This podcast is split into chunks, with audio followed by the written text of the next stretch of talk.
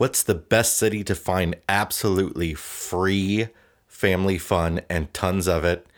We'll tell you on this week's episode of RV Miles.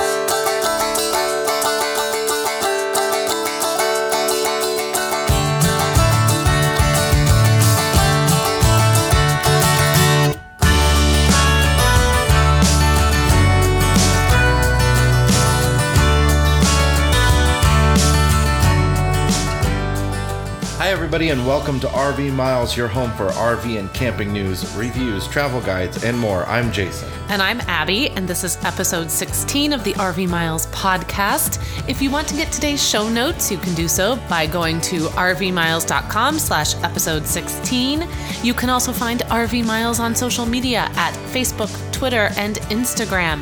And if you want to keep up with Jason and I and our travels with our three boys, Jack, Ethan, and Henry, we are over at OurWanderingFamily.com, and we are also on Twitter, Facebook, and Instagram. On this week's episode, The Gateway to the West, St. Louis, one of our favorite travel destinations, especially for families. Absolutely. I would say it's probably Jack's favorite location to date. It is. There's so many great things to do and so much that's really affordable and free. So we'll get into that a little bit later on the show. But first, let's talk about where we are and what we're doing. Yeah, so we're back in Kansas City. We're here for the holidays. Can you believe we're already talking about the holidays? I know it. And we'll be sitting down here for about 2 months. So a lot of the travel segments might be reduced a little bit on the show, and we'll be throwing in a lot more sort of how-to tips and tricks and gift guides and things like that we've got coming down the pipe. They might become like dream travel segments. That's true. We could do some of that. Yes, of where we hope to go, because as soon as the holidays are over, our plan is to jump back in Wanderbus and head southwest to some warmer weather and some beautiful national parks. That's right. So we'll talk about St. Louis a little bit later in the show, but let's get to the news. We have a few different news items to talk about this week. The first one is, you've probably heard about in the news, there was a major security breach found in Wi-Fi networks. And this affects Wi-Fi networks anywhere, pretty much all of them. What it is it's got a weird name. It's called the Crack with a K, the crack security breach, or whatever you call it. Crack hack. It's the worst name. What this is, somebody has to, in order to perform this particular hack, somebody has to be in proximity to your wireless network. It can't be done by somebody thousands of miles away, but it's a way they can spoof your wireless network so it looks like you're connected to the wireless network you think you are, but you're actually connected to their phony network. And when you type things in, they can see everything you type. So as travelers, we're using public Wi-Fi a lot. So we thought we'd talk about a couple tips to keep yourself and your private data safe when you're out there on the road. Yeah, because this crack attack is whack. Let's just throw that out there. Like, hashtag crack attack whack. Like, that's my new hashtag this week. So the most important thing is this hack doesn't affect secure websites. So secure websites, any website that is going to take your credit card data or has logins, those are usually going to be secure websites. And if they're not, don't log your information in there, please. They'll have, you'll be able to tell by, and I'm looking at Google Chrome right now as the browser we use, and it says secure with a padlock in the upper left corner in the URL bar that tells you if a website is secure. But another way you can tell is what the website starts with. If it starts with HTTPS instead of just HTTP, that's a secure website. The S stands for secure. There are some ways that companies can screw up into implementing the secure socket layer, as it's called, and cause you to still have problems. So the big tip we can give you is that if you're out on the road and you need to do financial transactions, you're going to buy something from Amazon, you're going to do some banking, whatever it might be, do it on your cell phone. Do it when you're attached or tethered to your cell phone's network. That's going to be the most secure option that you have for using wireless internet. Yeah, just as this has come out, it's really kind of resolved the fact that I won't do any banking, any financial transactions whatsoever on Wi-Fi. I'll do it using the cellular data, and I'll use it on my phone through the app. I think when you can go through the app on anything, that is always going to be the safer bet. And then if you can go through the app with your data, that's just like a double safeguard. Yeah, and the other thing to consider is Google and Apple and Microsoft have come up with security patches to solve this problem. So just make sure all your devices are updated. We have a Wi-Fi Ranger, Wi-Fi antenna booster in our rig, and I know a lot of RVers do as well. And they've come out with a patch to help secure that network. So make sure all of your devices are up to date, and that's a general tip always. My mother-in-law, bless her soul, I'm going to talk about her again. She just loves when she gets on the podcast. Refuses to update her iPhone. And I think I actually made her do it last time we were here because she could not get Facebook to work because she was on like 3 years ago. iOS 2. iOS. But the important thing is, and people think that the updates take more room on their devices or they slow them down, but they just replace what you were using. Yeah, and the updates are, most updates are for security purposes. 90% of them are to solve, new hacks come out every day, and these solve those security holes. So you need to make sure that your mobile devices are updated, and you need to make sure that your operating system on your computers are updated whenever they come out with new updates. I haven't updated my phone yet, FYI. And that's because I'm mad at them over the podcast over the issue. Apple podcast app. Well, we and talked I, about that yes, last week. Yes, we talked about it last week. And I'm just mad, and I don't want to give up my ability to find as many podcasts as I deem necessary in my life. So, but I need to take our advice, suck it up, and just do the update. The other big piece of news that we wanted to talk about this week is the recall of 37 million Kidde fire extinguishers. Yes, you heard right. Like, he didn't mess up that number. 37 million. These are fire extinguishers, and this is one of the most popular brands, dating back to the 1970s, 1973 actually. They're recalling fire extinguishers before you and I were born. I know. Which is blowing my mind. And nearly every RV that has been sold in at least like the last 15 years has a Kidde fire extinguisher in it. So you want to make sure to check your fire extinguisher to see if it's covered in this recall, because obviously you want a fire extinguisher that's going to work. And that's the problem, is that there have been reports and even a death reported and injuries from these not working.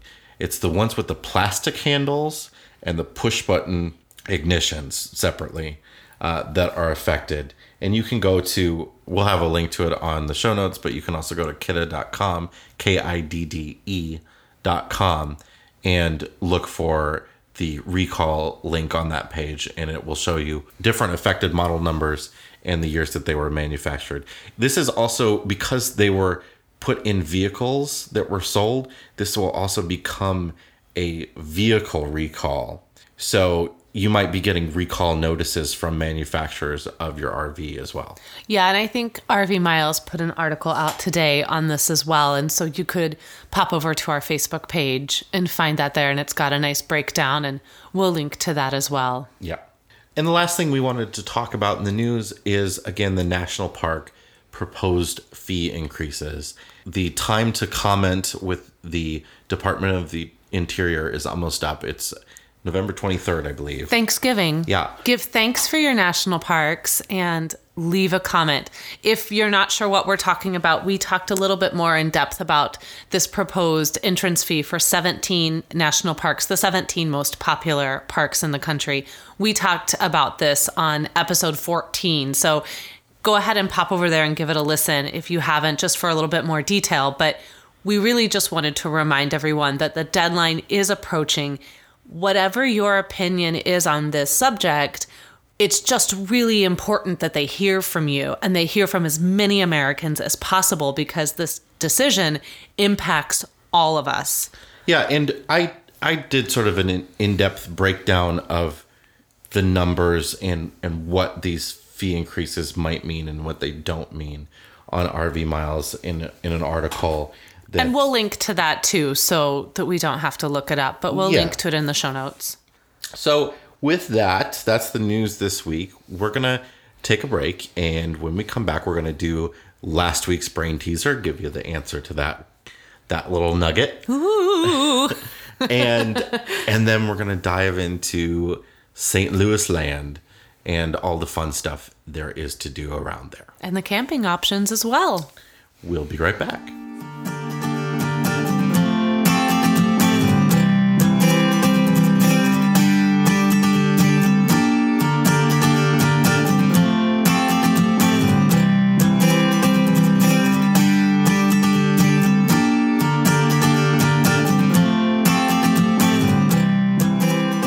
Hey, Abby, do you remember last week's brain teaser? It was about a wizard. Oh, I remember. Not really, actually. You're going to need to read it again. An evil king has locked a wizard in a dungeon with nothing but a chair and a shovel. There is a window in the dungeon, but it's too high to reach using the chair. The dungeon is surrounded by a cement parking lot that stretches 100 feet in every direction. The wizard uses his shovel to dig a 50-foot-long tunnel and still manages to escape. How does he do it? And he doesn't use magic. I don't know why he's a wizard, but he's a wizard. What's the point of being a wizard, then?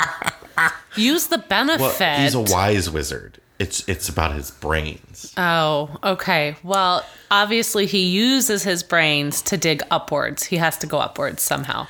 He does go upwards, but what he does is he digs a tunnel and he uses the dirt from the tunnel to create a dirt pile that allows him to climb out the window. And then he uses his wand to blast through the wall and floats out. It's not Harry Potter, all right? Well, everything should be. Okay, well, not everybody can be Dumbledore. That's a podcast for another time. So St. Louis camping. Let's get into it. Yeah, so we'll talk about all the fun things to do in St. Louis in a bit. But first, we're going to talk about the camping options and where we stayed this last time. Which is fun. Camping is fun. Let's not just, know. No, St. Louis isn't the only fun part of this podcast. No, and that's the thing about the St. Louis area is there's a lot of stuff to do around St. Louis. And I'd say even the best stuff is outside and around St. Louis. Yeah, absolutely. And we really enjoyed the little bit that we got to see of it. The state park that we just stayed at, Pierre Marquette State Park in southern Illinois. It's just north of St. Louis across the two rivers. It's where the Illinois and Mississippi rivers meet. So no matter how hard we try, we keep ending up on the Great River Road. That's right. We were back on it again. We were. We didn't even know. We have complained a bit about some Illinois state parks on the last couple episodes. Just a wee bit. This is a really well-kept state park. Yeah, this one was really nice. They were clearly taking some lessons from their Missouri neighbors, because Missouri has such great state parks, as we have discovered. There's a great visitor center with a little museum type area. There is a big Civil Conservation Corps lodge that's a hotel that you can stay at. Has a really nice restaurant with some fantastic fried chicken. Like, we walked into the restaurant and our son really loudly goes, "Ooh, this is fancy." And I was just like, "Oh, Jackson." It's a big sort of, it's the National Park Service style giant timber log lodge that we all love so much. And you can go in the big open great room with all the furniture that's hand crafted out of rustic logs and things like that. Yeah, we can't speak for the actual hotel room, but the common areas were very nice. And the campground itself was actually really nice as well. It was. It's typical for the Illinois State Park campgrounds. Everyone's really close together. Gravel spots. Bathrooms that... This one was clean. It was clean, but still very old. Yeah, it still looked like it had been at least 30 maybe even 40 years since someone had actually built that bathhouse. But a lot of activities to do at this state park. They have, because it's on the river, there is a lot of boat docks. You can bring your boat. There's a lot of fishing available. You can hunt there. A lot of Illinois state parks you can hunt at.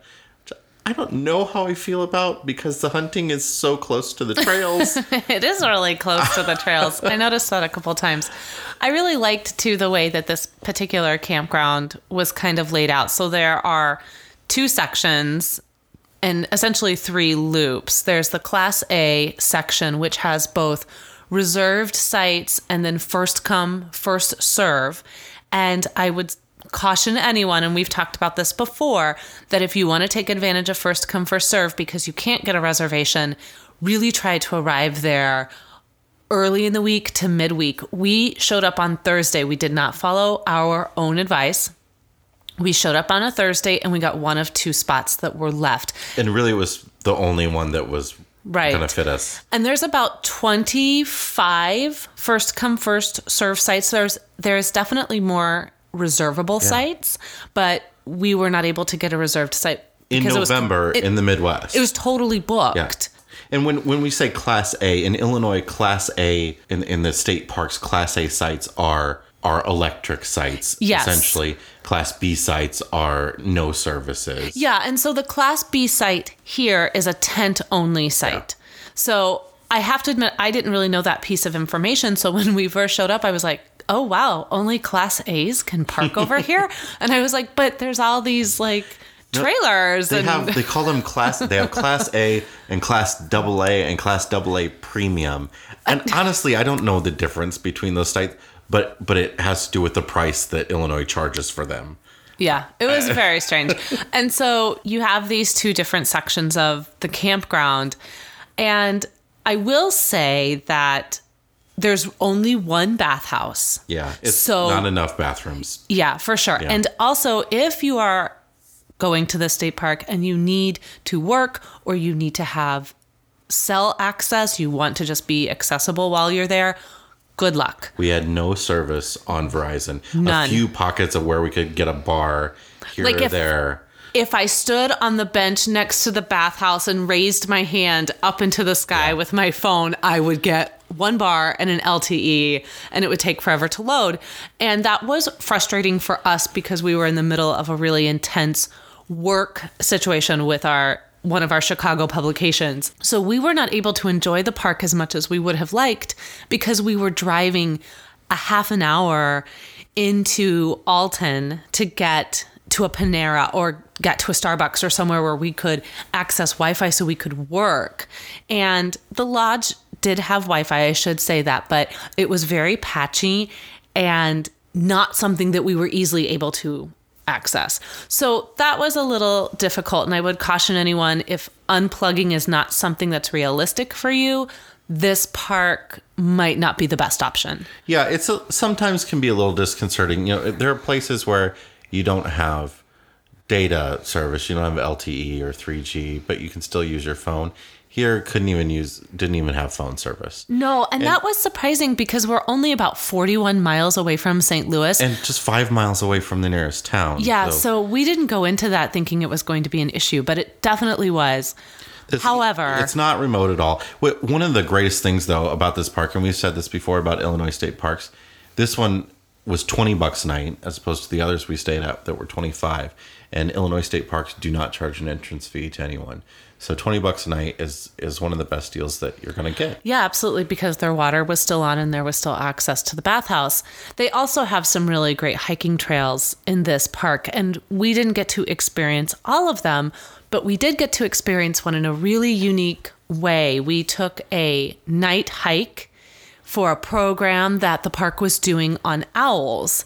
And when we arrived, we were given a little flyer about it, and it said that this was a family hike and there was going to be marshmallows and hot dogs afterwards and refreshments. And, you know, it was Friday night, meet at 7:30. So we got the boys, we went, and they had a little presentation on owls that was on a VHS, which our 10-year-old loudly proclaimed, "I have always wanted to watch a VHS video." So We finish up this presentation. The guide says, okay, everyone, let's meet outside. We're going to head out on this 2-mile hike. We should be back around 11 or 11:30. And like, you can see every parent's brain just like stop, like it slams into a wall. He said it would be 3 to 3.5 hours. Right. So it's 8:30 at night by this time. And Jason and I look at each other and we're thinking, okay, do we do this? Do we not do this? We're kind of already committed to this. We unfortunately made that parent newbie mistake of telling the kids there would be hot dogs and marshmallows afterwards. And so after a little bit of debate and after an attempt at me bribing the kids to go and purchase marshmallows for them to replace the ones from the hike, we decided we would go for this. I mean, it seemed kind of like something we had never done before as a family, kind of a, how many opportunities do you get to hike at night out on the trail and experience nature in that setting, in its own setting that way with a guide? And so we went, I had the ergo for Henry if need be, and we took off, and it ended up being a really fun experience. It was long for sure. Henry ended up on my back about 20 minutes into the hike and never got back down. But the kids made a friend, and I think that kind of helped Jack and Ethan continue on through the hike, because he was not joking. We did not get off the trail until 11:30. Yeah, it was a really cool way to experience nature. If you get the chance to do a nighttime hike, I highly suggest it. But part of the problem was we were stopping 6 or 7 times for 15 minutes or so while our guides went to try to call owls. And we had to shut off all our lights and be very, very quiet for 15 minutes each time. Which is quite a lesson in patience for children, to be quiet like that. And they were great for the first 4 times. Yes. I would say that this hike, it was built for families, but I would absolutely say that the way it was set up definitely felt more like an adult hike. I think if we had stopped 2 or 3, maybe 4 times, but by the 5th, 6th, and even 7th time, children were really starting to wind down. A lot of kids wanted to get off the trail. It was starting to get really difficult to hike through. The terrain was a little bit rougher in places than I expected it to be. And at night, when you've got a lot of roots and rocks and drop-offs. A lot of drop-offs that kind of made my heart stop a few times with small people. I think that that can be a little bit of a challenge, and it definitely starts to wear the adult down that's with the kid. And, you know, there were a few families that by like the 5th stop were just like, we can't do this anymore, and wanted to go on. I don't know if they were allowed to, but they certainly started making their way to the front of the line, like, we're out of here. So it was definitely a lesson in maybe being a little bit more prepared next time in what we were getting ourselves into, but ultimately really rewarding that we did it. Yeah. So this park, it's a nice state park, and it's a great state park on the Illinois side to access St. Louis. If you want to access a campground on the Missouri side, we could recommend is it West St. Louis or St. Louis West? St. Louis West KOA. And that's about an hour outside of St. Louis. So was the park we stayed at. Anywhere you stay, it's going to be kind of an hour outside. Yeah. And so we stayed there several years ago when our kids were much smaller and when we were a tent camping family. And we did their very modest cabin. And by cabin, it's basically just 4 walls and a roof and some beds. There are no bathrooms in these cabins. There's no running water. There's no mini fridge, anything like that. But there is air conditioning. Yes, and that can be a lifesaver if you're camping in the summertime in the Missouri area. So we absolutely recommend that KOA. They had a lot of fun programs for the kids when we were there. I think they did a couple of like beadwork items and campfires and a lot of programs, things you would expect to find at a KOA for sure. There's also a Jellystone park in Eureka right nearby the KOA, and both of those parks are by the Six Flags theme park. So it's a great place. It's a great place for thrill seekers. Yeah. So if that's something you are interested in, or you have kids that really love roller coasters, these 2 parks are great options. a lot of big cities, you're going to have to stay an hour outside. But in St. Louis, that actually often gets you closer to some of the things that you might want to go to. Yeah, so let's, on that note, let's take a little break. And when we come back, let's talk about all the things to do in and around St. Louis.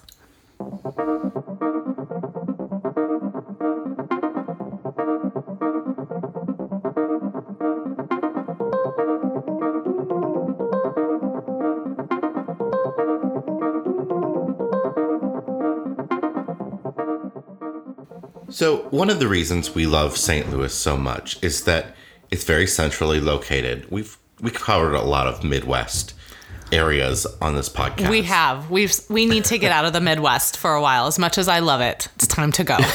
But I think a lot of other travel guides and podcasts don't cover the Midwest very much. So I'm glad we are able to do that for you. But representing our home area.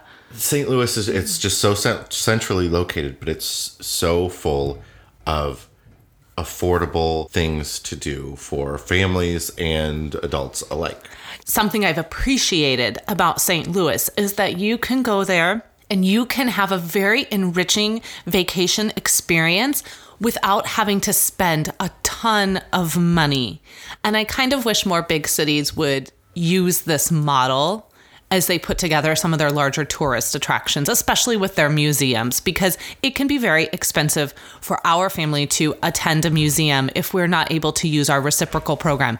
It can cost us $60 to $70, even upwards of almost $100 to attend, depending on the museum. Yeah. So let's just start right downtown St. Louis. The most obvious attraction that everybody knows about is the Gateway Arch, one of our greatest national monuments.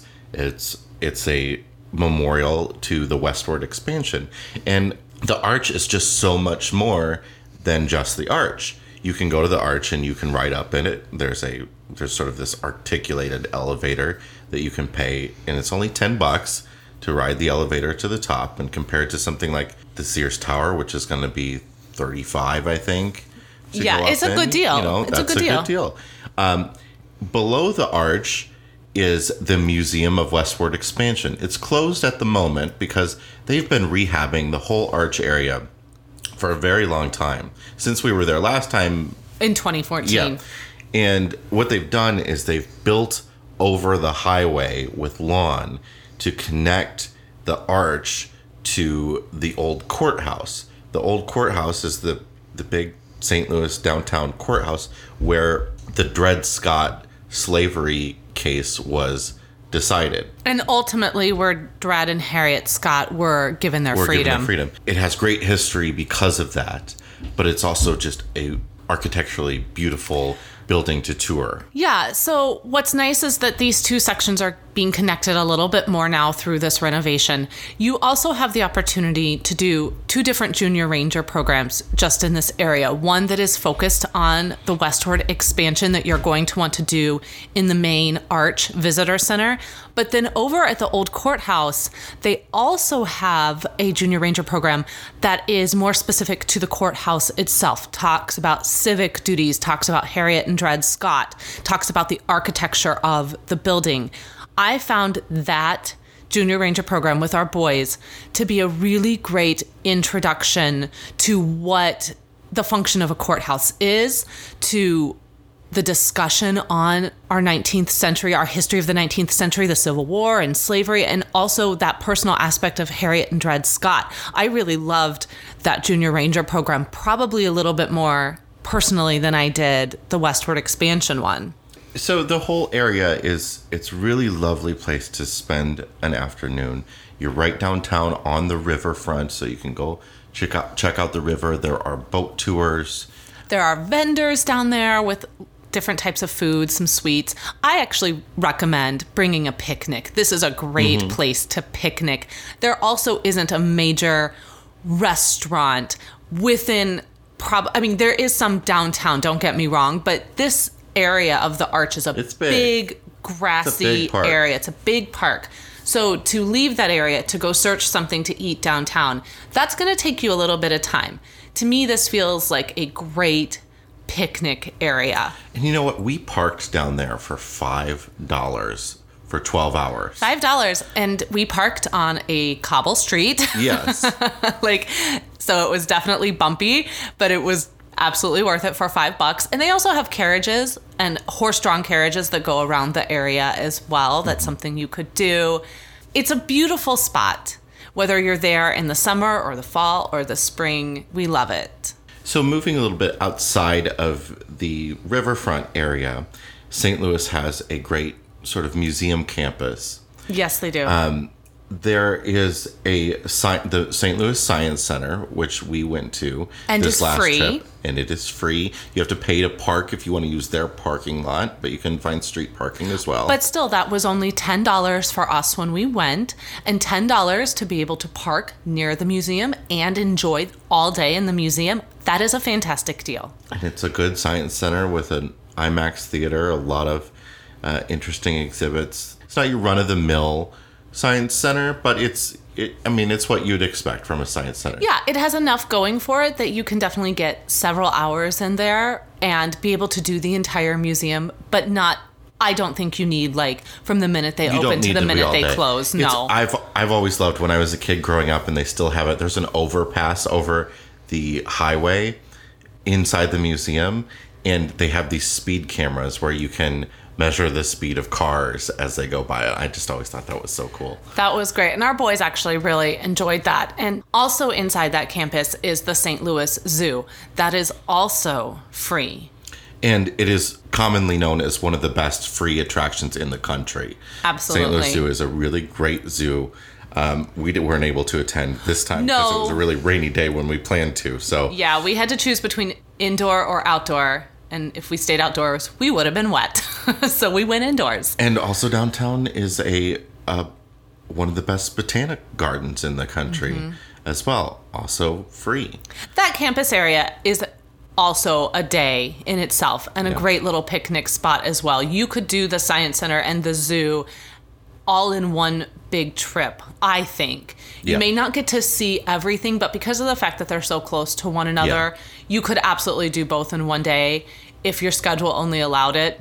Outside of the museum campus, more downtown area, there's also a more expensive museum. This place is called the City Museum, and it's a private, it's not really a museum. It is sort of I don't know how to describe it. It's like if you just took the wackiest things and threw them into a building and then let people just climb all over them and slide down everything. Maybe that would get close to the City Museum. If you let an 8-year-old have access to architects and builders to build the craziest, coolest 8-story clubhouse, that's what the City Museum is to me. It's like all these different, they've got slides that go down several floors of the buildings.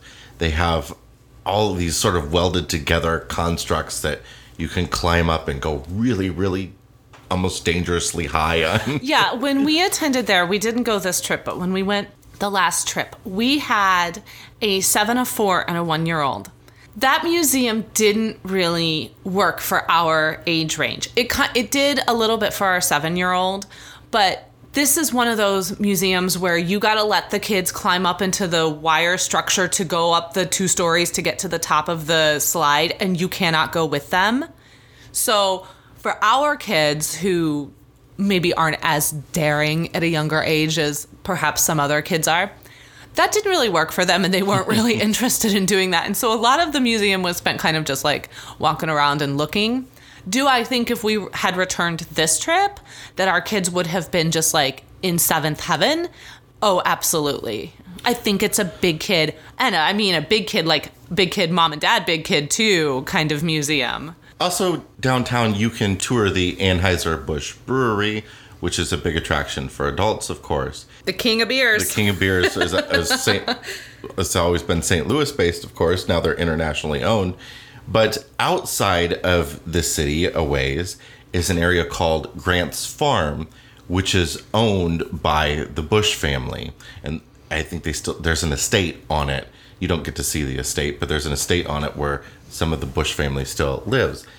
And Grant's Farm, it's always been one of my favorite places since I was a kid. we used to always go to St. Louis a weekend every summer. And Grant's Farm, it was owned by Ulysses S. Grant, and that's why it's called Grant's Farm. It was his property. You get there and you get on a tram first thing, and it's free. The whole place is free. You pay to park if you want. You get on this tram, and the tram takes you through this big open preserve just filled with animals roaming around freely. Big stags and moose and... Yeah, it was pretty cool. The kids, they were younger when we did this as well, and they really enjoyed it, and this area really did hold their interest. And to see those Clydesdales, yeah, I mean, magnificent. So they house some of the Budweiser Clydesdales there, and all the commercials with the Budweiser Clydesdales pulling the wagon outside of the big iron gates, those were always filmed at Grant's Farm. They've got this big fence that's made out of Civil War gun barrels, and that's what this gate is. And so you go on this tram tour, and you get off of it, and you're in this sort of Bavarian courtyard, and they've got a collection of wagons dating back to as long as wagons have been made. I forgot about that. All different types of horse-drawn wagons. It's a really cool collection, and a little bit more zoo attractions in there where you can go see some animals wandering around and things like that. And then, of course, the Clydesdales, which if you've never seen a Clydesdale in person, you know, I mean, they're like 7-8 feet tall. They're majestic. So big. And if you're keeping track at this point, we have mentioned several stops in St. Louis, and only one of them so far have we mentioned that you would have to pay entry for. That is how cool St. Louis is in regards to the attractions and the tourist spots that they offer. There is so much you could do for free. Across from Grant's Farm is another National Park Service site. It's the Ulysses S. Grant home, and it's an old home that was President Grant's for a while, and there's a great museum there, and you can take a walk through the home, and the museum is actually even bigger than the home itself. Yes, it is. I don't know. I suspect that there is a Junior Ranger program for Grant's Farm, but I can't say for certain. But certainly if anyone knows, I would love to hear from you. But that was also another really enjoyable stroll through, because we got to stroll through the grounds, but then also go through the home at our own pace. And there were several park rangers, and there was an introduction as you go on to the grounds. And then there was park rangers available to answer questions about the home itself. It's just one of those places that I think a lot of people skip when they go to Grant's Farm, because that's sort of more of the touristy thing to do. But it's definitely worth taking your time to go over to the Grant home as well. The one final attraction we wanted to talk about in the St. Louis area, and there's so much more for kids and adults and alike, but the one final thing we wanted to talk about is Meramec Caverns, which it's even a little bit further out of St. Louis. So you might... It's a day trip, for sure. You're probably an hour and a half from downtown to get to Meramec Caverns, but it's also a place that you can stay. You're closer to it from that St. Louis West KOA. And it's a really great cave system to tour. It's one of those sort of kitschier, older attractions where they have a tour. I've been doing this tour since I was a kid, for I can at least remember it back 25 years. And the tour has been exactly the same. They say the exact same things every time. And my mom said to me, I've been going since I was a kid, and the tour has been exactly the same since I was a kid. Yeah, I would believe that. I mean, definitely the exhibit and some of the... Every cave we've been to in the Midwest, they say Jesse James. It was a Jesse James hideout. So that's a big draw to this one as well. Jesse James was busy searching out caves. This is one of the best cave systems I've ever been in. It was beautiful, and it was a really beautiful tour. Each sort of section of the cave that they took us in held something really unique. And you also, I felt like, got to interact with the cave in a safe way, and also in a way that would not harm the cave, but really did get to kind of get up close and personal. Yeah, just a lot of formations. Really cool big room at the beginning and big room at the end. It's just a great place. And then there's Meramec State Park in that area as well that you can go explore. And again, Meramec Caverns you're going to have to pay to do, but they've got zip lines and things like that over there. It's too. Definitely it's touristy in that area for sure. So that's sort of our roundup of St. Louis attractions. We'll mention one more time. We mentioned this a couple podcasts ago on the Great River Road podcast. I'm sorry, St. Louis, your one big downfall is your terrible, terrible, terrible pizza. Oh, we can't talk about the pizza. If the Eppersons feel that the pizza is not solid, then and listen, half our diet gets cut out. I think it's the only time I've not liked pizza. I mean, I'm okay with pizza anywhere. I'm not a snob about it. They put this cheese called Provel cheese on it, and this cheese tastes terrible. Yeah, I mean, there is no shame in the Domino's game. No. I mean, we have totally Domino's Pizza Hutted it. We've Casey's Pizza'd, but there is something about the Provel cheese that just does not set well. And definitely, we always get in St. Louis that's because you're from Chicago. Well, let me tell you, we actually don't like Chicago pizza. It's too thick, it's too big, way too much sauce. For me, Chicago-style pizza is thin crust cut into squares. Yeah. But we could do an entire podcast on pizza. So we should just stop right there before everyone in St. Louis starts emailing us hate mail. Abby got this salad at this restaurant we went to, and they put it was literally a bowl of lettuce that they threw Provel cheese, the same shredded cheese they put on the pizza, just threw the shredded cheese on top of the bowl of lettuce, and that was her $5 salad. Yeah, and there was so much ranch on it.